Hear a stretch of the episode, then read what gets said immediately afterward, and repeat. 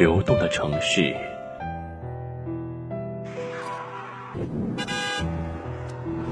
霓虹落幕，他离开了我，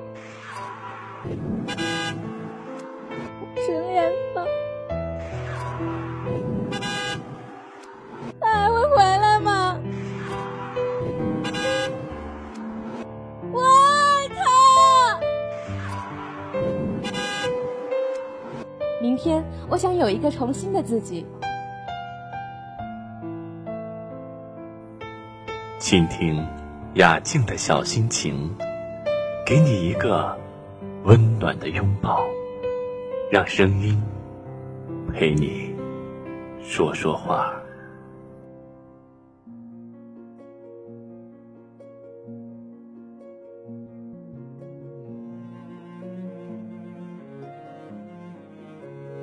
晚上好，小耳朵们，我是雅静。今天想讲的这个故事题目叫做《青春里唯一一个异性的名字》，一个青涩的、美好的中学时代的爱情。如果你也想投稿的话，可以关注雅静的新浪微博，搜索“杨雅静”进行私信，也可以关注雅静的微信公众号码，只需要输入“雅静电台”这四个字的拼音就可以了。说出你的句，接下来我说，你听。小何的字写的不好看，一点也不好看。小何读书的时候是自卑的，终日只会在教室的角落里啃厚厚的小说，除了有零落的稿费掉到他的课桌上之外，没有一个人他。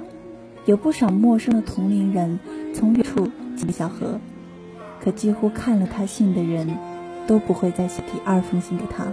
只有骆向阳。骆向阳在距小何很远很远的成都高三，不太像个好孩子。骆向阳写第一封信给小何说：“你的文章如清风扑面，小何。”你的字虽然不算漂亮，但怎么看都像一个乖巧的小姑娘，用心的在纸上刺绣，一字一标点，都看得出你的心在上面行走。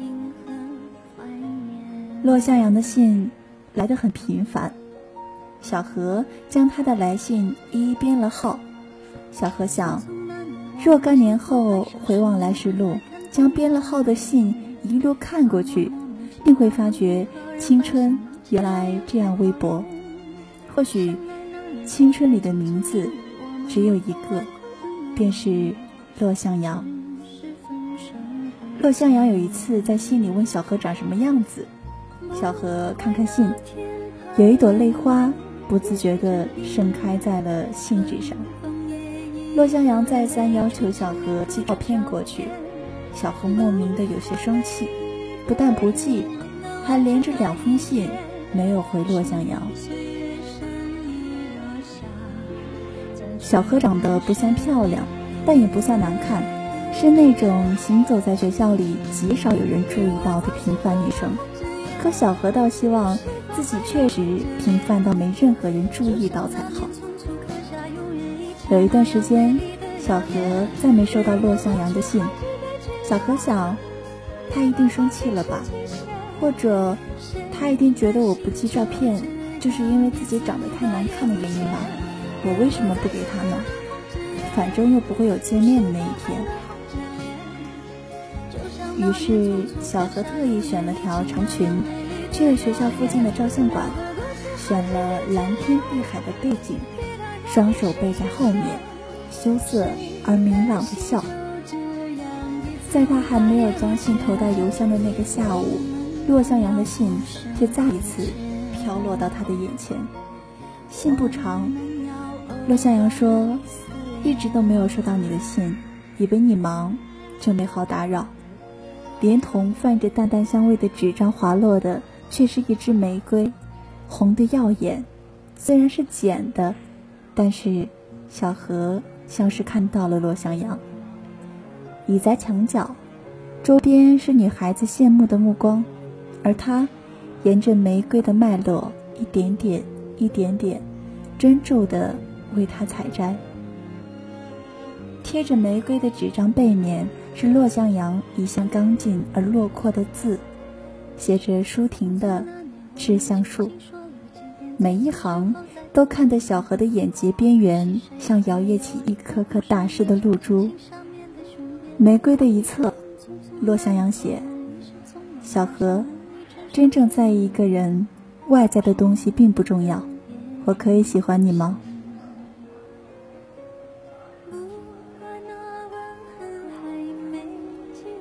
夏天过后，骆向阳没有被大学录取，他毫不犹豫地选择安，只因为那是小何梦想抵达的城市。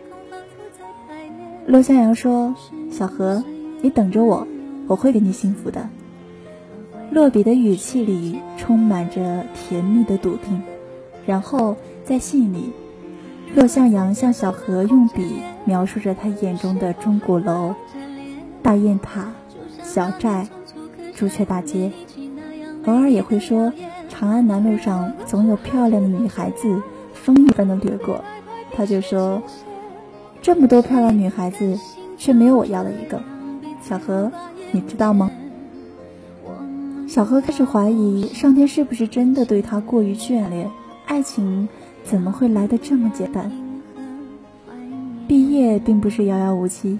在周边的同学纷纷揣着简历开始穿梭于大小人才市场的时候，小何总像个做错事的小孩，每一步都走得小心翼翼，生怕别人有意投射给他异样的眼光。小何想，要不就等着王子来接吧。只是，他是他的王子，那他是不是他的公主呢？小何的字写的不好看，一点也不好看，一直一直都是。但他仍会写信给骆向阳，时间不固定，长短不固定，只要想起他，就会伸开信纸，让心事在上面温柔的掠过。可是有好长一段时间，骆向阳都没有写信给小何。有一天，终于收到了骆向阳的信。薄的如蝉翼，不小心就会失去另一只翅膀。小何不忍不敢，也不舍动手去拆开，他害怕这会是最后一封，看了以后再也没有机会读到骆向阳的字。然而，当他拆开信封里，如同当年收到玫瑰时一样，滑落出来的是薄薄一张。不同的是，这一次是从他的城市抵达西安的车票。骆向阳整整加了一个月的班，只为送小何一张抵达幸福站台的车票。小何写给骆向阳最后的一封信是：“以后我不会再跟你联系了，因为我按你心中的要求。”到西安火车站出口站，我看到了穿着蓝色 T 恤的你，根本不是我一直喜欢的你。就这样永远说再见吧。陆向阳在写信，却是查无此人，悉数退回。陆向阳这个时候才发觉，这么多年，他与这个早在心里比谁都爱的姑娘，除了信件。再没有其他的联系方式。洛向阳哪里知道，小何根本没有去西安，他只是回了趟老家。他要告诉父母，有人要带他走了。他不管这人怎么样，也不管二老怎么去阻拦，只要能跟他走，怎么都可以。可是母亲最后的话，却伤到了他一直都努力掩饰的痛苦。母亲说：“你以为？”他见面后会真的喜欢你吗？他喜欢是文字里的你，而不是现实生活中的你。可是骆向阳是小河青葱岁月里唯一的名字，他不想轻易放弃，更舍不得一笔抹去。小河忍中心的阵痛，一次次和父母亲相争、相执、闪照，却怎么也学不会妥协。末了。父母把他锁在了屋子里。小何像一个落难的公主，写了最后的信给罗向阳。与其说因现实被迫决绝的告别，不如说他要抱着最后的希望试探。如果他像他一样懂争取，他会跟了他去。可是后来证明，骆向阳并没有任何的争取，他只是这样写。这是最后一封信了，好像有什么重要的东西在他的内心断了线，心里的那扇门就此永远的掩上了。很多年后，小何除了写小说，就是用声音，通过电波讲述一个又一个浪漫凄美的爱情故事。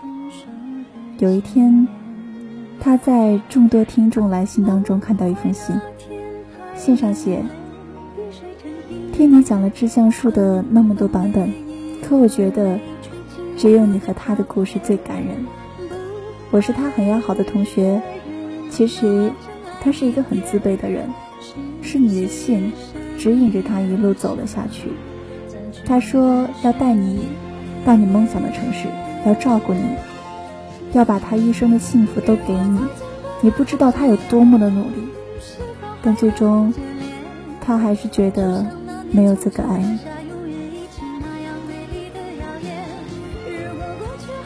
小何握着信纸，哭得柔肠百转。泪水再一次像那年收到落向阳信封里的玫瑰一样，大颗大颗的落掉。他不知道，那张火车票他一直夹在当年写满青春里唯一一个异性名字的日记本里。他不知道，他的右手因为六岁那年被野烫伤而留下了终身残疾。在最需要被异性关注的年纪，那么多的人。只有他说，他在尽力写，却仍是歪歪扭扭的字，像在纸上刺绣，像心在上面行走。只有他说，我可以喜欢你吗？尽管是在四月一号。当然，小何也不知道，那一年，骆向阳按信中所说，他真的在西安火车站出口站等了他。只是他没有按信中所说的穿着蓝色的 T 恤。那天，他穿了白色衬衫，因为是那篇文章让他认识了小何。文章里写：“我多么想在白衣飘飘的年代里，有一个人伸出手跟我说，今后的路，我们一起走。”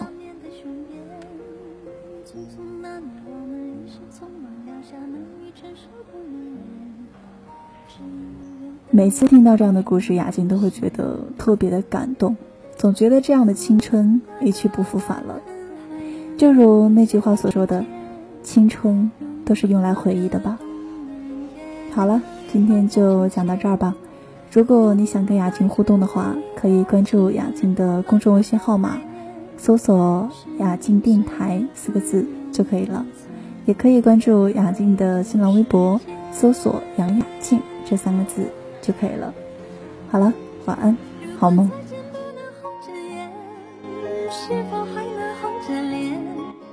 就像那年匆促刻下永远一起那样美丽的谣言。如果过去还值得眷恋，别太快冰释前嫌。谁甘心就这样彼此无挂也无牵？